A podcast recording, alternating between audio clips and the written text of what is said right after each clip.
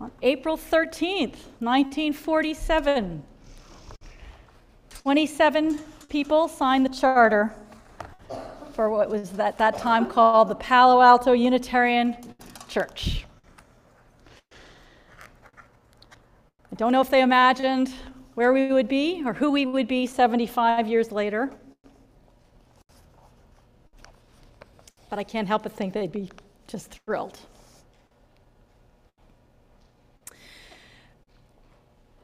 There's, um, there's these two brothers I, I, whose work I really love. Um, Chip and Dan Heath write a lot of good advice uh, on organizational thinking, on trying to make a change, on trying to, um, to sustain an organization in difficult times.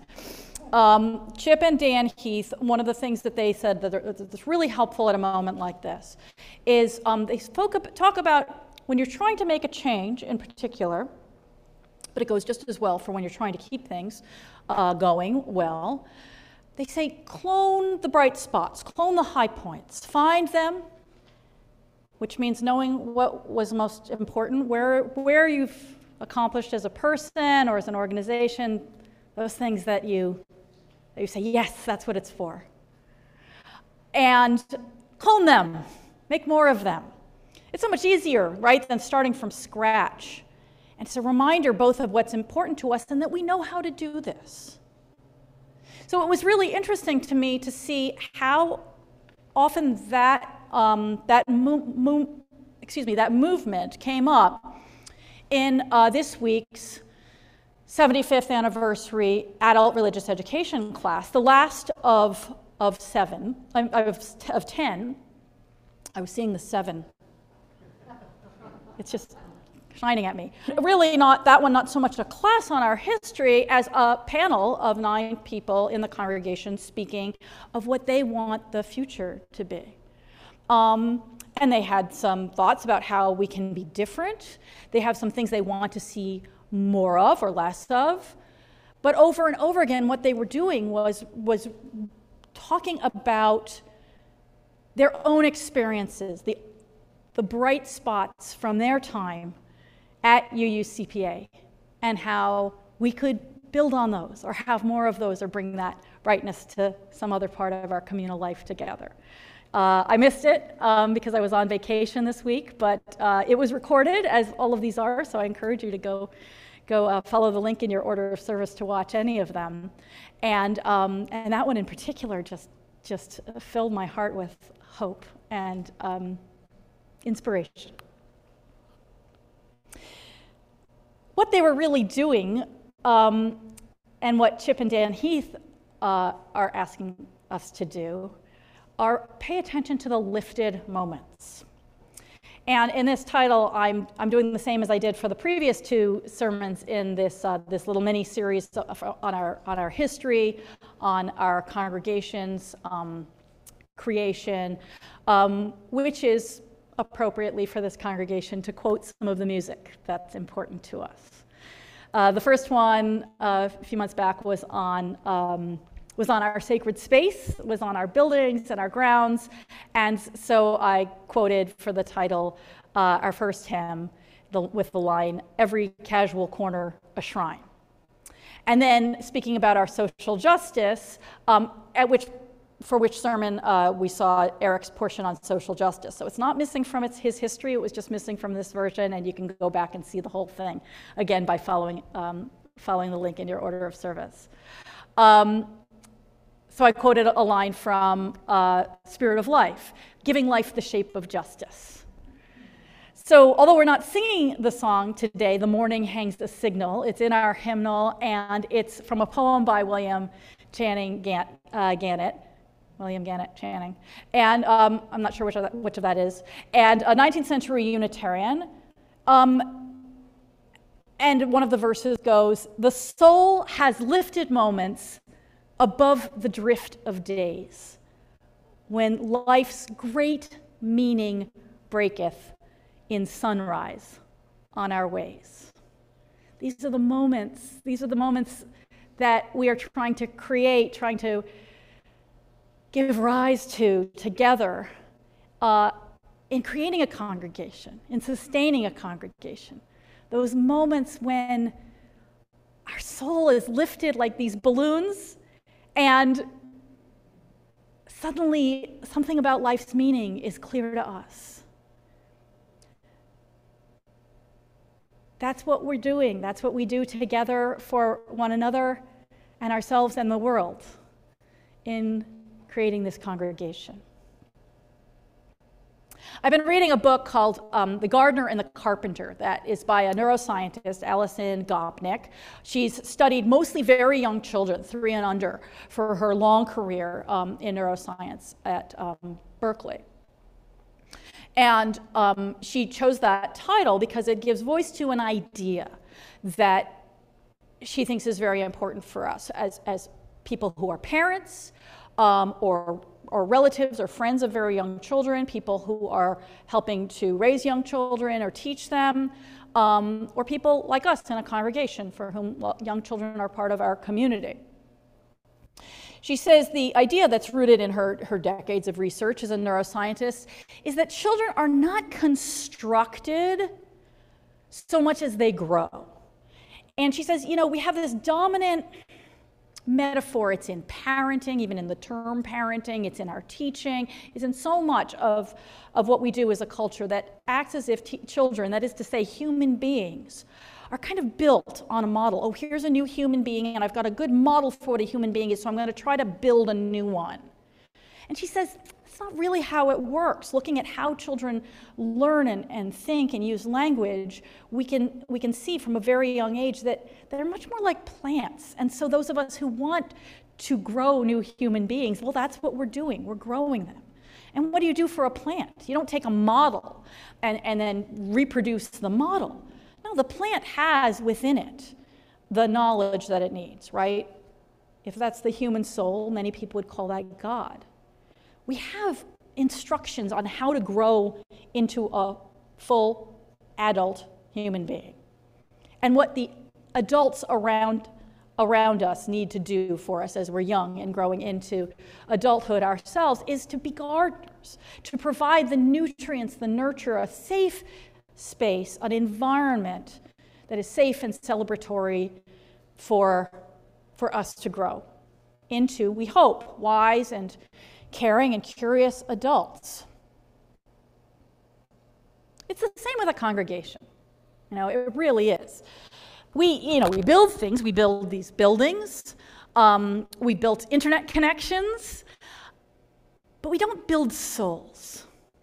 We grow souls. What we need from each other is to be, to be gardeners.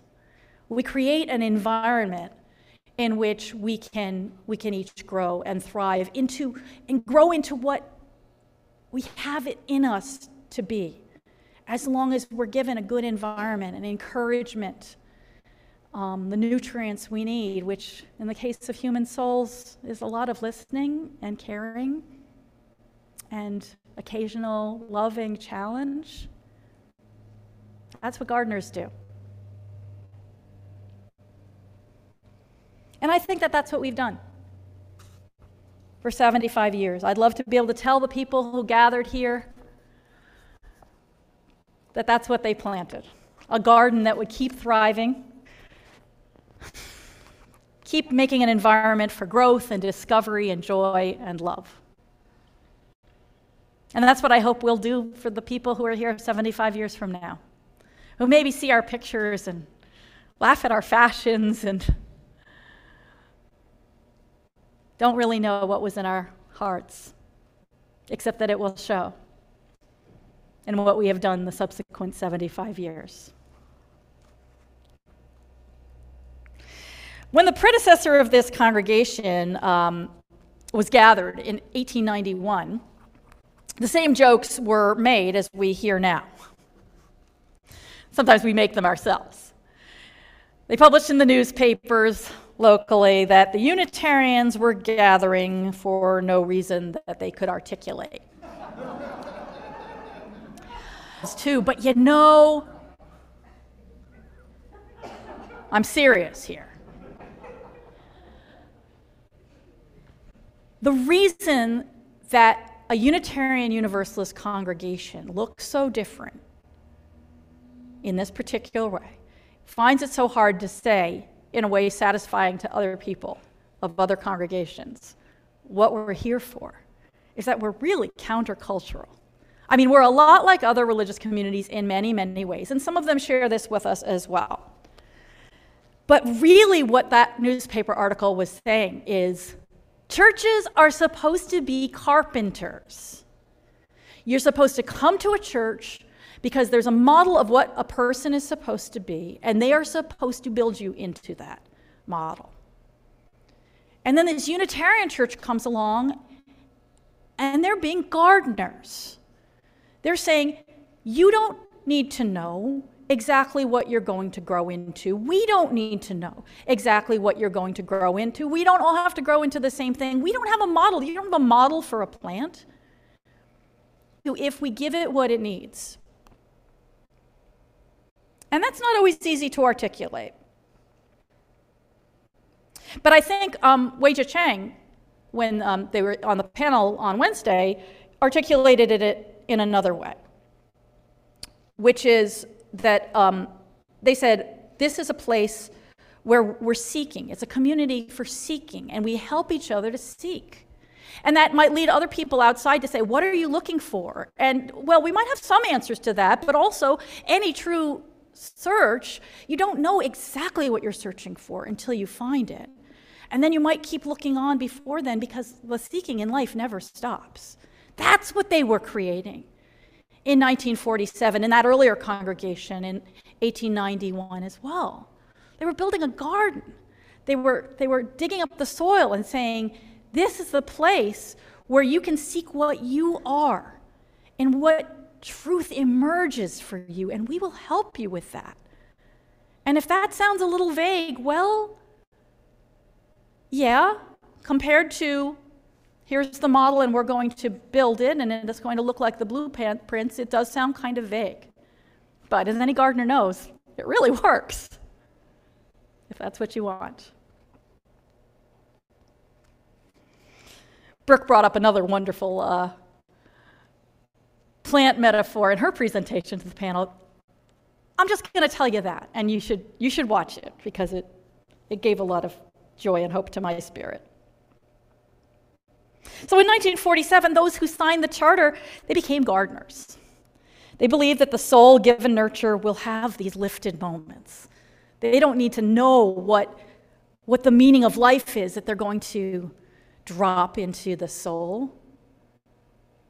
The soul will find out in those lifted moments if we make them possible. You know, these banners, you may have seen the picture. Um, there's, a, there's a shadow box of these um, of these banners, and you may have seen them go by on, on some of Eric's pictures. Um, the shadow box is right now in the in the lobby, but it'll be back hanging on the wall in the library, so you can see it any time. Jeff got the um, banners out for me, and they've they've held up pretty well. Colors fade over time, and there's a few little tears, and um, styles change for sure. But you know what is perennial is what these say on them. I know they look like abstractions, but if you just read along the right, they're abstractions of words freedom, reason, tolerance, and love. And there's a reason for those four words come from some of the historical understanding of what Unitarians and then what Universalists were about. I won't go off into that in too much detail, lest this sermon go as long as I did the first service. But Though we might word them differently, they sound like a lot of the passions that bring people here now. And also, after Brian found that lovely quote from um, Bertrand Russell for our centering words, I was, I was reading some things um, by and about Bertrand Russell, and I just laughed out loud when I found this. It was so great logician, this great philosopher of, of logic and mathematics. Uh, Three passions, he wrote, three passions, simple but overwhelmingly strong, have governed my life search for knowledge and unbearable pity for the suffering of humankind. There's a wonderful story about how that third element became so important to him. but three passions love, knowledge, and the, and the alleviation of suffering.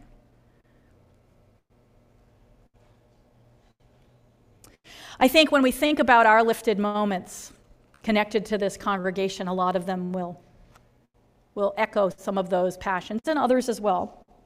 And we're going to take some time during um, when Martin plays for us for the offering, um, in addition to making our offering, make our offering of lifted moments here on these papers. They have balloons on them. Let nobody say that uh, an art education was wasted and did not have any professional use. There are many balloons drawn on these papers. Um, I hope enough for us. I may come along and draw some more. And I could go on and on about some of the lifted moments that I see in those pictures and the history that has been shared with us over the last few months. I'll just share a few that lift my own soul as if it's a balloon filled with helium.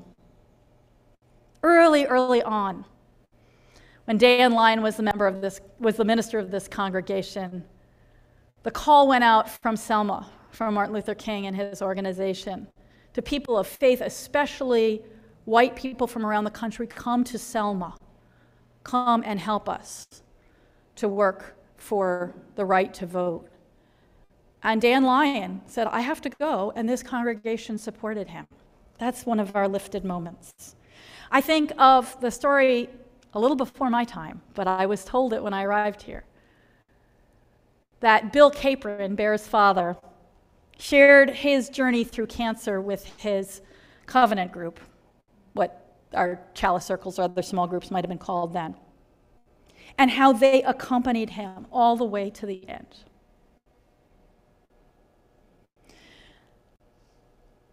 I think about Phyllis Castle at the Bass Lake campfire reading to the kids and all of us that great Dr. Seuss story about the pale green pants with nobody inside them, sharing with such love and that fabulous Boston accent and humor and confidence in them this story for kids about how they could deal with their fears.